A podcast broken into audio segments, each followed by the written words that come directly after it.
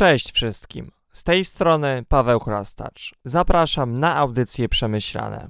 W październiku przypada Tydzień Widoczności Osób, które są jednym z tematów, które koniecznie chciałem poświęcić w mojej audycji, w moich podcastach, ponieważ widząc, że może pewna sprawa dotyczyć kilku procent społeczeństwa, tym bardziej nie powinniśmy milczeć, tym bardziej, że także jako w cudzysłowie reszta społeczeństwa, te osoby po pierwsze i tak są wokół nas, i tak były wokół nas, więc tym bardziej lepiej zrozumieć obie takie perspektywy, czy tej grupy, czy naszą. Na tę grupę o kogo chodzi? Otóż będziemy dzisiaj rozmawiać na temat pojęcia aseksualność, dlatego dzisiaj dzięki mojemu zaproszeniu uda się porozmawiać z kimś, kto naprawdę od dobrych paru lat ma dość dużą wiedzę na temat tego, jak wygląda budowanie świadomości na ten temat w Polsce i nie tylko może w Polsce i ogólnie jak o tej aseksualności dobrze rozmawiać. I tą wspomnianą przemiłą osobą będzie dzisiaj Justyna Bułdys, która jest psycholożką, terapeutką par, trenerką, aktywistką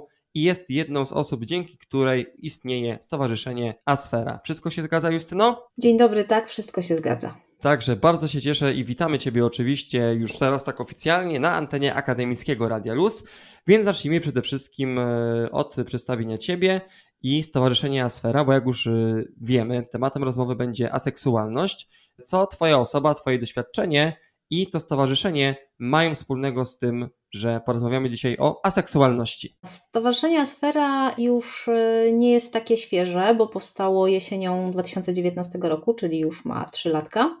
I my zebraliśmy się z grupą osób, które albo są w społeczności osób aseksualnych, albo po prostu się interesują tematem od strony naukowej i okazało się, że nie ma takiego miejsca fizycznego, wirtualnego, gdzie osoby aseksualne mogłyby się spotykać, działać na rzecz społeczności, rozwijać, popularyzować wiedzę na temat aseksualności.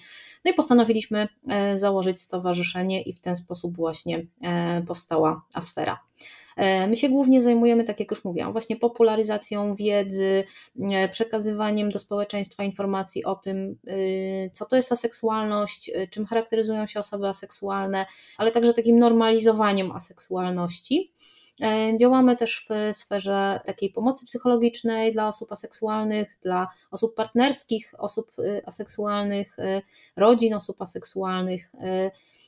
No i to są takie główne działania na ten moment Asfery. Może akurat na temat tego, co dzieje się bieżąco wokół Waszego stowarzyszenia wrócimy na koniec rozmowy, ale myślę, nie ma na co czekać. Aseksualność. Co powinniśmy rozumieć pod tym pojęciem i ewentualnie jakieś inne pomocnicze, które nam się przydadzą, również dobrze, żeby się pojawiło. Więc proszę Was wszystkich po drugiej stronie o skupienie.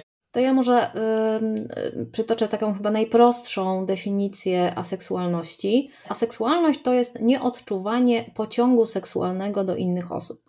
Tak jak mamy heteroseksualność, która polega na tym, że odczuwa się pociąg seksualny do osób innej płci, homoseksualność, gdzie odczuwa się pociąg seksualny do osób tej samej płci, biseksualność do obu płci, panseksualność do wszystkich płci i tożsamości płciowych.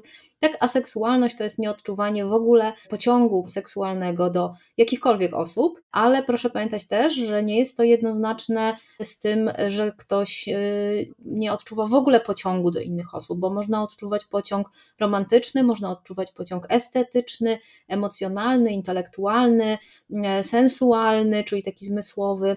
Natomiast można nie postrzegać nadal tej osoby w kategoriach takiej seksualności, nie mieć w ogóle takich pragnień, chęci, pomysłu, żeby na przykład z tą osobą pójść do łóżka, czy w ogóle wdać się w jakiekolwiek czynności seksualne. I tak najprościej mówiąc, tym właśnie jest aseksualność. Osoby aseksualne jak najbardziej mogą się zakochiwać, mogą tworzyć związki, całkiem udane związki, mogą też mieć dzieci. Natomiast jakby osoba, z którą są w tej relacji, którą kochają, która jest ich najbliższą osobą, nie jest dla nich osobą atrakcyjną seksualnie, ponieważ ta atrakcyjność seksualna w ogóle u osób aseksualnych nie występuje. Taka kluczowa różnica to jest właśnie ten pociąg seksualny, bo osoby aseksualne mogą mieć popęd, czyli mogą mieć taką gotowość, taki napęd, tak zwane libido, które wymaga zredukowania. Natomiast osoby aseksualne rzadko, od razu powiem, nie nigdy, ale rzadko redukują libido, idąc z kimś do łóżka. Dobrze, ale co na przykład z zachowaniami, że tak powiem zgrabnie, w pojedynkę? One mogą występować u takich osób? Z tego co wiem, jak najbardziej. Nie muszą, ale oczywiście mogą. Tak, oczywiście. No, często się zdarza, że osoby aseksualne, które mają libido na poziomie takim przeciętnym powiedzmy, czy nawet wysokim, one bardzo często redukują ten popęd poprzez masturbację, ale też niektórzy w zupełnie sposób taki nieseksualny, czyli poprzez uprawianie sportu, poprzez jakiś wysiłek fizyczny, ale też poprzez różnego rodzaju inne czynności też intelektualne, na przykład znam osoby, które mówią, że potrafią zredukować sobie libido, na przykład zajmując się nauką, czy jakimiś badaniami naukowymi, więc jakby tutaj nie ma takiej zależności, tak jak u osób alloseksualnych, takiej zależności, że jeśli czuję libido, czuję popęd seksualny, to muszę zredukować to idąc do łóżka z osobą, która mnie pociąga w jakiś sposób seksualnie, ponieważ osoby aseksualnej nikt nie będzie pociągał seksualnie, więc też jakby tutaj ten seks za tym nie idzie. Co nie znaczy, że osoby aseksualne nie uprawiają seksu, bo mogą uprawiać z różnych powodów, mogą lubić seks, na przykład może im to sprawiać przyjemność, tak samo jak osobom alloseksualnym. Mogą uprawiać seks dlatego, że partner, partnerka czy osoba partnerska ma na to ochotę i chcąc jakby sprawić przyjemność osobie partnerskiej, osoba seksualna może iść do łóżka, jeśli nie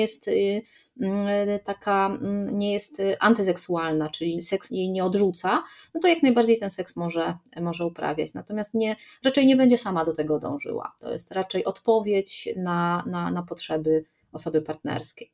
W tym miejscu chciałbym jeszcze rozwinąć jedną kwestię. Było już wspomniane przez Ciebie chwilę temu, że oczywiście osoby aseksualne mogą budować związki, mogą budować intymne relacje i tutaj według mnie warto jeszcze jedną rzecz tutaj dla przypomnienia wszystkim osobom z troski o Wasze zrozumienie przypomnieć, że aseksualność to jest, jak dobrze rozumiem i zakładam, że to jest prawidłowa interpretacja, to jest orientacja psychoseksualna i częściej potocznie mówimy o orientacji seksualnej w tej sytuacji, ale to nie jest tak, że to jest na przykład orientacja romantyczna i czy na przykład osoby aseksualne są też z automatu aromantyczne? No właśnie, jak to możemy wyjaśnić, żeby nie było niedomówień co do tych właśnie pojęć? To ja może najpierw odniosę się do tej pierwszej części Twojej wypowiedzi, czyli do tego, że aseksualność jest orientacją, rodzajem orientacji seksualnej. Tak jak najbardziej. Już nawet w publikacjach Amerykańskiego Towarzystwa Psychologicznego pojawiają się takie stwierdzenia, że orientacja seksualna to jest pociąg do osoby tej samej płci, innej płci, różnych płci bądź żadnej płci, więc tutaj wyraźnie jest zaznaczone, że aseksualność to też jest orientacja. I druga rzecz, o której wspomniałeś, bardzo ważna, to prawda, że oprócz aseksualności mamy aromantyczność i te dwie rzeczy nie muszą ze sobą iść w parze, ale mogą. To znaczy osoba aseksualna może być jednocześnie aromantyczna, czyli może się nie zakochiwać, nie czuć takiej potrzeby, nie mieć kraszy, nie mieć takich uniesień romantycznych, co nie znaczy, że nie może kogoś pokochać, prawda? Bo jakby czym innym jest miłość w ogóle, a czym innym jest miłość romantyczna. Osoba aseksualna może być też jak najbardziej romantyczna, może być heteroromantyczna, może być homoromantyczna, biromantyczna, panromantyczna, tutaj znowu wszystkie orientacje romantyczne wchodzą w grę, więc ważne jest to, że aseksualność nie idzie w parze z żadną inną, z żadną orientacją romantyczną, jakby nie koreluje bardziej, prawda, to nie ma czegoś takiego, że jak ktoś jest aseksualny, to będzie jednocześnie aromantyczny, czy że częściej będzie aromantyczny, raczej coś takiego się nie zdarza. Są też osoby, które są aromantyczne, a nie są aseksualne, więc są to osoby, które odczuwają pociąg seksualny, ale się nie zakochują, nie wpadają w te takie uczucia, emocje romantyczne, mimo że właśnie osoby pociągają je seksualnie. Tymczasem myślę, że warto w tej rozmowie troszeczkę zmienić jej bieg, bo przede wszystkim rozmawiamy o ludziach i o tym, jak wygląda ich życie, ich sytuacja. Dlatego dobrze byłoby teraz przejść do mówienia na ten temat już bardziej z perspektywy ludzkiej, bo oczywiście zakładam, że jako psycholożka, terapeutka i też współzałożycielka sfery zdecydowanie masz o czym opowiadać, więc gdyby przekazać nam wszystkim w tych najbliższych minutach taką perspektywę patrzenia na świat tych osób, Taką cechą wspólną osób aseksualnych czy będących w spektrum aseksualności jest to, że w wieku nastoletnim, kiedy rówieśnicy zaczynają się interesować romantycznie czy też seksualnie innymi osobami, to osoby aseksualne zazwyczaj kompletnie nie wiedzą, o co chodzi. To jest tak, że one są zainteresowane wszystkim, ale nie są zupełnie zainteresowane właśnie kwestiami seksualnymi. Bardzo często też ja dostaję taki komunikat, że taka osoba w wieku nastoletnim czuła się jak kosmita, prawda? No bo tutaj wszyscy się zaczynają umawiać na randki, dziewczyny tam gdzieś się spotykają i rozmawiają o chłopcach, panowie z kolei gdzieś tam w wieku nastoletnim mają swoje różne metody właśnie na to, żeby poderwać dziewczynę. Natomiast osoba seksualna jest tak jakby zupełnie poza tym, w ogóle jest tym niezainteresowana, nie rozumie wręcz często tego, nie wie, co się dzieje, o co chodzi. O ile jest osobą romantyczną, no to może się zakochiwać, ale jakby ten aspekt seksualny się nie pojawia i w momencie już, kiedy słyszy od rówieśników, że oni mają jakieś pierwsze doświadczenia seksualne związane czy z całowaniem, czy z jakimiś pieszczotami, czy później ze stosunkiem seksualnym, to osoba aseksualna zazwyczaj nie do końca wie, o co chodzi i nie rozumie, z czego te uniesienia, nad czym tu tak debatować i dlaczego to jest takie istotne, bo dla nich to istotne nie jest. Powiem też, że w przeciwieństwie do osób homoseksualnych czy biseksualnych, osoby aseksualne później sobie uświadamiają swoją orientację, dlatego że one bardzo często sobie myślą, aha, dobra, to jeszcze nie jest ten moment, to przyjdzie, a teraz to ja się uczę, jak pójdę na studia, to pewnie coś się zadzieje, poznam tą osobę, która sprawi, że poczuję, jak to jest mieć te uniesienia seksualne. No ale potem znowu nadal coś się nie dzieje, prawda? Kończą się te studia, nie ma tego pociągu seksualnego i wtedy najczęściej właśnie okres studiów bądź tuż po studiach to jest ten czas, kiedy osoba zaczyna sobie uświadamiać i zaczyna się zastanawiać, co to jest. I tak naprawdę o aseksualności, używając tej nazwy, to my mówimy kilka, może maksymalnie kilkanaście lat, prawda, wstecz. Natomiast wcześniej osoby, które w tej chwili na przykład mają 30, 40 i więcej lat, one tak naprawdę o wiele później się określiły, dlatego że wcześniej po prostu nie znały w ogóle tego pojęcia aseksualności.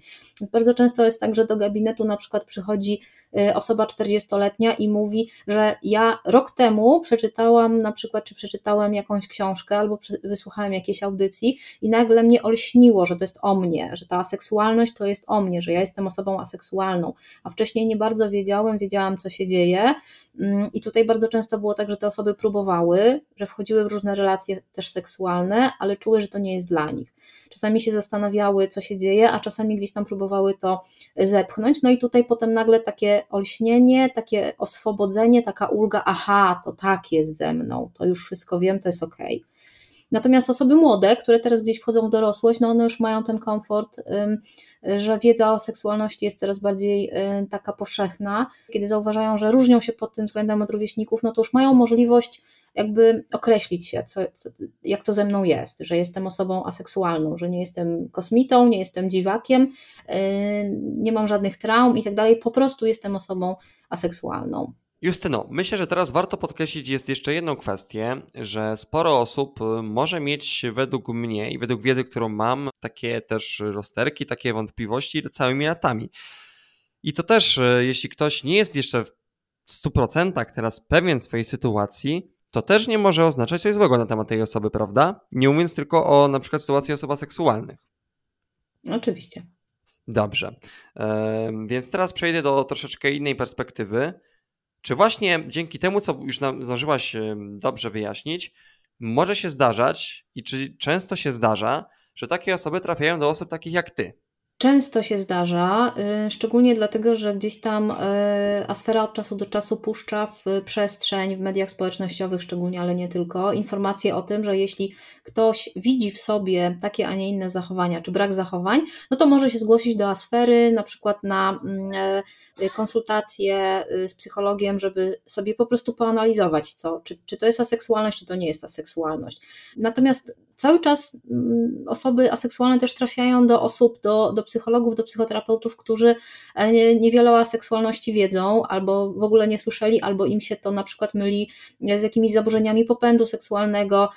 No i wtedy to rzeczywiście może trwać dłużej, bo wtedy gdzieś tam jest jakieś wyszukiwanie, a co się stało, a czy nie ma jakichś traum z dzieciństwa, jakichś kwestii związanych z molestowaniem seksualnym, a czy nie ma tam jakiegoś wstydu na przykład związanego z wyznawaną religią, bądź z jakimiś normami moralnymi, etycznymi, więc to się przedłuża, bo zanim osoba sobie dojdzie do tego, że to jest orientacja, czy przynajmniej, że to może być orientacja aseksualna, no to trochę czasu może minąć. Jakie mity według Ciebie należy w tej rozmowie jeszcze koniecznie rozwiać? No, przede wszystkim bardzo często spotykamy się z takim mitem i to nie tylko w ogólnie w społeczeństwie, ale nawet wśród właśnie specjalistów od pomocy psychologicznej spotykamy się z takim mitem, że właśnie osoba aseksualna nie jest tak naprawdę aseksualna, tylko albo jest na takim etapie swojego życia, że jeszcze nie dojrzała do tego, żeby odczuć pociąg seksualny, albo że ma jakiś problem właśnie z libido i zaczynają się tutaj różnego rodzaju badania hormonalne. Ja nie mówię, że to jest złe, dlatego że czasem rzeczywiście może się okazać, że to jest po prostu brak libido, a nie brak pociągu seksualnego. Natomiast gdzieś tam jest to stawiane na pierwszym miejscu, że coś nie tak się dzieje z libido. Poszukiwane są, nie wiem, ja spotkałam się z takimi osobami, które gdzieś tam kiedyś były właśnie w jakiejś terapii i było takie bardzo intensywne poszukiwanie w ich historii jakichś zdarzeń takich raniących, które mogły wpłynąć na to, że w tej chwili ta osoba ma na przykład awersję do seksu. I to jest próba takiego jakby naprawiania. Nie da się naprawić czegoś, co nie jest zepsute, prawda? Więc jakby nie ma to za bardzo sensu. Ale moim zdaniem za tym kryje się taki mit, że nieuprawianie seksu jest czymś złym. Że jakby seks jest absolutnie normalny i wszyscy muszą ten seks uwielbiać i do niego dążyć. Tymczasem tak nie jest. No i przez samo takie myślenie bierze się z kolei kolejny mit, że osoba aseksualna jest niepełnowartościowa, jest taka jakby nie w pełni szczęśliwa, nie w pełni zintegrowana właśnie przez to, że ona tego seksu często nie uprawia, chociaż jak mówiłam wcześniej, może uprawiać, ale przede wszystkim właśnie, że nie postrzega innych osób w sposób seksualny, nie odczuwa do nich pociągu seksualnego.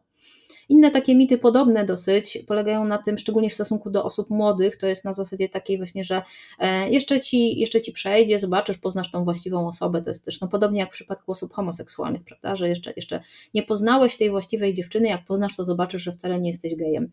No to podobnie mają osoby aseksualne, jak poznasz tą właściwą osobę, to zobaczysz, jaki seks jest fajny i na pewno ci przejdą wszystkie te dziwne pomysły. No jasne, tylko tutaj zaznaczam i muszę to powiedzieć w tej rozmowie, że czasami to są po prostu już personalne sugestie, że to ja jestem tą osobą, która ci to pokaże, że niestety takie sytuacje też mają miejsce. Tak, niestety mają miejsce. Ja też spotkałam takie osoby, które zostały głęboko zranione przez nawet bliskich, przez przyjaciół, przez kolegów, bo dochodziło wręcz do próby tak zwanego gwałtu naprawczego, czyli na zasadzie no chodź, spróbuj ze mną, ja ci pokażę, że to jest super i na pewno się wyleczysz z tego i zobaczysz, że nic z tobą nie jest, że wszystko jest z tobą tak jak trzeba, bo będziesz chciała tego seksu i będziesz taka jak wszyscy. No, oczywiście, że nic złego nie jest z osobą aseksualną, ona jest zupełnie jakby tak samo normalna jak każda inna osoba bez zaburzeń, bo przecież orientacja nie jest zaburzeniem, jakakolwiek orientacja, no ale tutaj jest to absolutne przekraczanie granic, absolutne przekraczanie, wchodzenie po prostu, no jest to przemoc po prostu, przemoc czy to psychiczna, czy to także czasem zdarza się fizyczna właśnie i seksualna, takie próby wymuszania, próby gdzieś tam zmuszania osoby do tego, żeby przekroczyła swoje granice i na siłę coś robiła. W końcu w Radiu Luz musi być troszeczkę tego aspektu, który pokazuje, że my jesteśmy ciągle tym pokoleniem, tym okresem życia, gdzie rzeczywiście no, te nowe relacje, budowanie też i związków jest czymś, co jest wręcz wpisane w nasz wiek młodego tutaj bycia takim młodym dorosłym. Więc myślę, że bardzo ważne jest to, żeby w naszym spotkaniu porozmawiać po prostu o tym, jak osoby aloseksualne i aseksualne mogą ze sobą być w jak najlepszej zgodzie, czy jako osoby na płaszczyźnie typowo koleżeńskiej, przyjacielskiej, ale też oczywiście często zdarzają się związki, gdzie jedna osoba jest aloseksualna, czasami mogą się połączyć dwie osoby seksualne i tak dalej, ale właśnie jak my, no nie chcę powiedzieć słowa większość, bo wiem, że to też jest określenie, od którego się powinno odchodzić, po prostu jak taka osoba z taką osobą i w jakich ewentualnie historiach, sytuacjach możemy zwracać uwagę, żeby po prostu obie strony mogły się jak najlepiej dogadać. Więc jak mogłabyś od tego jakby punktu wyjścia rozpocząć? Może najpierw odniosę się do tych relacji takich nieromantycznych, niezwiązkowych, tylko na przykład zwykłych koleżeńskich czy przyjacielskich. Bardzo często jest tak, że taka osoba w którymś momencie ma taką potrzebę, żeby nam powiedzieć o tym, że jest aseksualna, że odkryła, albo że podejrzewa, że może być aseksualna. No i co wtedy? Co robić, czego nie robić? No, przede wszystkim absolutnie słabym pomysłem jest wyśmiewanie się z tego, bo jest to, no tutaj trzeba przede wszystkim docenić to, że osoba nam na tyle zaufała, że powiedziała nam o czymś, co jest dla niej po prostu sprawą intymną, prawda? Zdecydowała się powiedzieć, to znaczy, że nam ufa, że nas lubi, że wierzy w to, że jej nie zranimy. Bardzo często jest tak, że jeśli ktoś nam mówi, że jest aseksualny, to my nie do końca wiemy, co ona przez to rozumie. Czy pytać w takim razie? Pytać jak najbardziej, może nie jakoś tak zarzucać pytaniami tą osobę, ale warto zapytać, bo w ten sposób też pokazujemy, że nas to interesuje, że chcemy wiedzieć coś więcej, prawda? Więc możemy dopytać, a jak to u ciebie jest? Jeśli masz ochotę mi opowiedzieć, to chętnie wysłucham, prawda? Jeśli będziesz potrzebować, żeby pobyć z tobą, to chętnie z tobą pobędę. Jeśli będziesz chciała mi opowiedzieć o swojej relacji, to też chętnie posłucham. Bardzo ważne jest, żeby nie oceniać, bo jakby każdy z nas może być oceniany, nie musi być w mniejszości, żeby być oceniany, a prawie nikt nie lubi być oceniany, prawda? Więc my też nie oceniajmy, powstrzymajmy się przed jakąś swoją oceną, opinią, co myślimy na temat tej orientacji, czy co myślimy na temat tej osoby. Po prostu pokażmy, że jesteśmy z tą osobą, że doceniamy tą szczerość, że jesteśmy gotowi czy gotowe na to, żeby udzielić wsparcia. Być może to wsparcie nie będzie potrzebne, być może ta osoba się bardzo dobrze czuje ze swoją orientacją, jest już na tyle gdzieś tam na takiej drodze rozwojowej daleko, że nie potrzebuje tego, żeby gdzieś tam ją pocieszać, wspierać, ale dajmy zawsze taką przestrzeń do tego, żeby ta osoba z nami poczuła się okej. Natomiast jeśli chodzi o relacje romantyczne, to tak jak mówiłeś, jest to całkiem częste, że po prostu zakochują się w sobie osoby, dwie czy większa liczba, jeśli mówimy o relacjach poliamorycznych, gdzie jedna z osób jest aseksualna, a druga osoba czy pozostałe osoby są alloseksualne, prawda? No i tutaj jakby to nie znaczy, że od razu ta relacja nie ma szans, bo niektórzy tak do tego podchodzą, że no dobra, jedna osoba będzie chciała dużo tego seksu, druga osoba go nie będzie chciała w ogóle albo niewiele, no to na pewno ten związek się rozleci.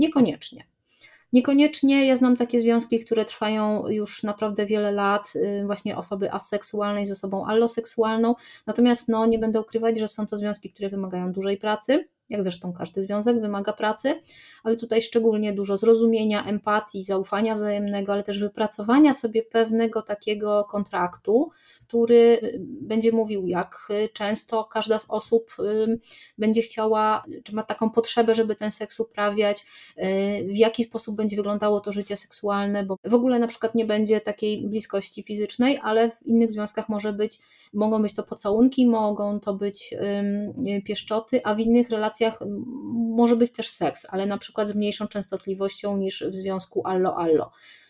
Więc bardzo ważne jest to, żeby też ze sobą przede wszystkim o tym rozmawiać, żeby mówić o swoich potrzebach, o swoich emocjach, o tym, czego potrzebujemy, o tym, czego się boimy, o tym, co nas odrzuca. Ważne jest też, żeby otworzyć się na potrzeby tej drugiej osoby, ale mając cały czas gdzieś tam w tyle głowy swoje potrzeby, prawda? Tutaj ja czasami spotykam takie pary, gdzie albo osoba aseksualna, albo alloseksualna rezygnuje z jakichś swoich potrzeb tylko po to, żeby zaspokoić tą drugą stronę, ze strachu na przykład przed odrzuceniem, przed tym, że związek się może zakończyć. No jeśli my zapominamy o sobie w relacji, jeśli my depczemy swoje potrzeby, czy gdzieś tam wyrzucamy je za okno, no to ten związek prędzej czy później się rozpadnie, więc to nie bardzo ma sens. Natomiast rozmowa, komunikacja, empatia, wzajemne zaufanie to zawsze ma sens i zazwyczaj przynosi korzyści i zazwyczaj takie związki trwają i są całkiem szczęśliwe. Tym bardziej, że jest to wiedza i postawa, która tak naprawdę w każdej relacji tego typu się może sprawdzić. Dlatego czy mogłabyś jeszcze coś uzupełnić na temat tego, co właśnie takie osoby, o których mówimy, osoby seksualne, możesz coś powiedzieć, jakby to one miały teraz jakby przemówić w tej rozmowie? Tak, oczywiście orientacja nie decyduje o tym, jaki kto jest, jakie ma potrzeby i jaką jest osobą ogólnie. Natomiast rzeczywiście gdzieś tam przewijają się takie w miarę wspólne przemyślenia i co jest ważne dla osób aseksualnych. Przede wszystkim to, żeby nie były traktowane jako osoby inne, dziwne, żeby były przyjęte do społeczności, bo tak naprawdę każdy w czymś jest inny, w czymś się różni od pozostałych osób, tylko pewne różnice są większe, inne są mniejsze, jedne się bardziej rzucają w oczy, inne mniej, prawda? Więc osoby aseksualne nie chcą być w żaden sposób odrzucane, nie chcą być traktowane jako inne, ale też nie chcą, żeby się ktokolwiek użalał, bo gdzieś jest też taka tendencja, że ojej, ty nie uprawiasz seksu, oj, to musi ci być ciężko w życiu. No nie, to trochę tak jakby ktoś nie znosił czekolady, a ktoś mu na siłę tą czekoladę wciskał. No nie będzie szczęśliwy, prawda, jak mu ktoś wciśnie tą czekoladę. Dokładnie tak samo jest z osobami aseksualnymi. Więc przede wszystkim taka normalizacja aseksualności, traktowanie osób aseksualnych jak każdej innej osoby w naszej społeczności, w naszym społeczeństwie.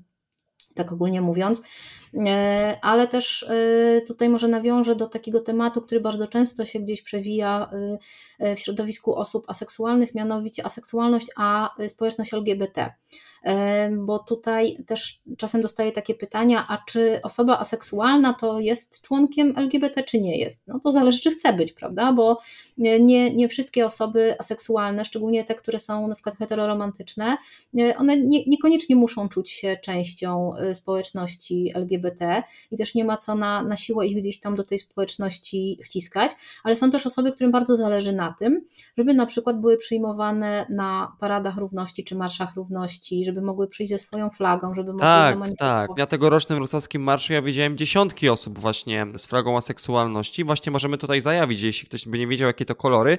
Tak, to jest czarny, szary, biały i fioletowy. I to jest też ważne dla osób aseksualnych, szczególnie tych, które są na przykład homoromantyczne czy bi, panromantyczne, żeby gdzieś tam znalazły swoje miejsce w społeczności LGBT, bo one też czują, że mają podobne doświadczenia życiowe, prawda, jak osoby homoseksualne, bi czy panseksualne i dla nich to jest ważne. No ale właśnie z drugiej strony są osoby, które nie chcą być w jakiś tam sposób przypisane do tej społeczności, bo na przykład czują się, że są zupełnie niezależnymi jednostkami w społeczeństwie, więc ważne jest, żeby uszanować wybór, żeby nie robić niczego za kogoś, prawda, jeśli nie wiemy, jak potraktować daną osobę, to warto po prostu zapytać.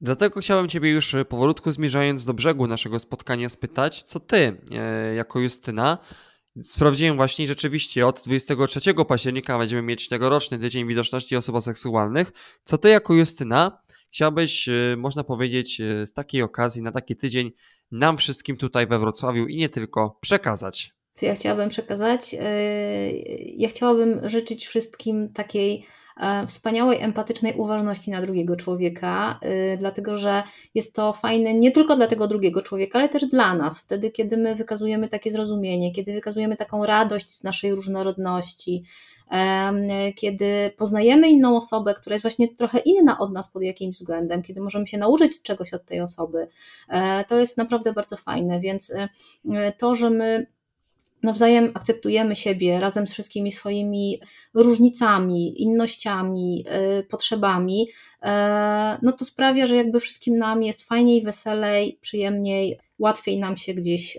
współżyje i współistnieje w tym naszym społeczeństwie. Więc takiej otwartości, ciekawości drugiego człowieka, tego myślę, że można życzyć każdemu na Tydzień Widoczności Osób Aseksualnych. I jeszcze wrócę do obiecanego powrotu tematu Stowarzyszenia Asfera. Zakładam, że oczywiście jak najbardziej czekacie na kontakt, czekacie też na historię kolejnych osób. No to w takim razie, jeśli chcemy się z Wami skontaktować, jak można to zrobić? Gdzie Was śledzić, jeśli chodzi o Waszą działalność? Tak, jeśli chodzi o Stowarzyszenie Asfera, to my działamy na bieżąco. Gdzieś tam nasze działania nasilają się rzeczywiście w październiku, wtedy kiedy i w kwietniu, bo w kwietniu też jest takie święto osób aseksualnych międzynarodowe. Na co dzień przede wszystkim działamy tak uświadamiająco. Można nas znaleźć na Facebooku. Jak się wpisze Asfera, to od razu pierwszy wynik wyskakuje Stowarzyszenia Asfera. Piszemy o tym, czym jest aseksualność, piszemy o tym, co się dzieje w społeczności osób aseksualnych, piszemy o tym, gdy pojawiają się jakieś nowe publikacje, na przykład jakieś badania naukowe o aseksualności, jakieś programy, czy właśnie audycje, podcasty, tak jak w tym przypadku, to wszystko gdzieś tam można znaleźć na Facebooku Asfery. Oprócz tego też osoby, które współtworzą Asferę, bardzo często zakładają na przykład grupy dyskusyjne, czy jakieś grupy na Facebooku, typu na przykład anonimowi ciastocholicy, taka specyficzna nazwa, można też dołączyć do takiej grupy, jest to grupa zamknięta, ale po wypełnieniu formularza można dołączyć. Sporo się dzieje, jest grupa Aseksualni Polska, bodajże chyba tak się nazywa, również prowadzona przez osobę członkowską Asfery.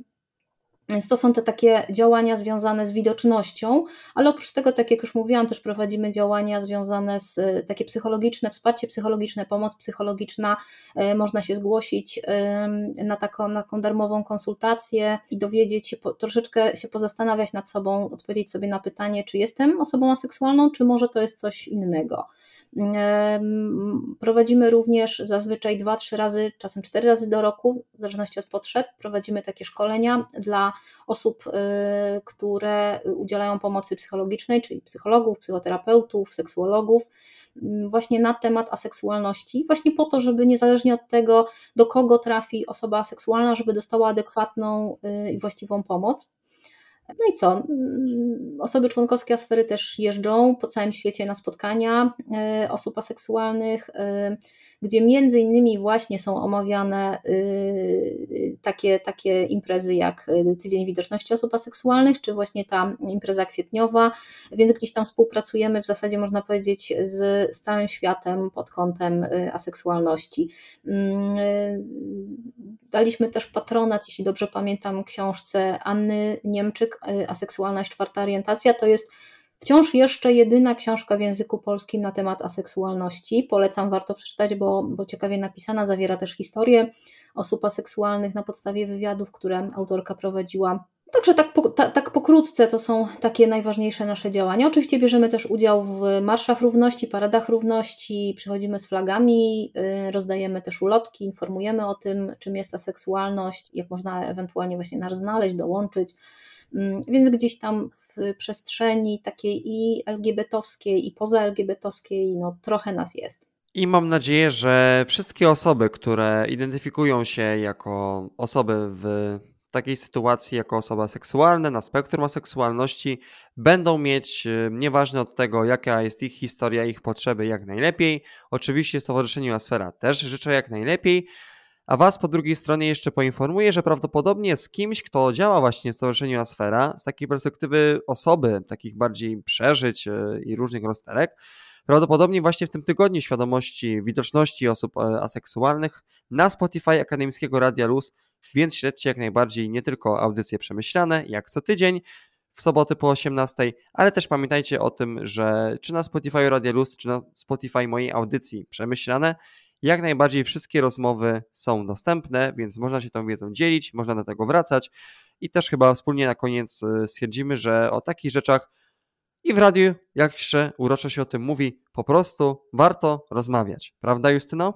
Zawsze warto rozmawiać. Zawsze warto rozmawiać, dlatego podziękujemy właśnie wspomnianej Justynie, czyli Justynie Bułdys, psycholożce, terapeutce par, osobie, która zajmuje się coachingiem i też jesteś jedną z osób, dzięki której tak ważne stowarzyszenie Asfera może funkcjonować. Tak jak już wspomniałem, liczę na Waszą jak najszerszą tutaj karierę w Polsce, też znajomość we Wrocławiu oczywiście.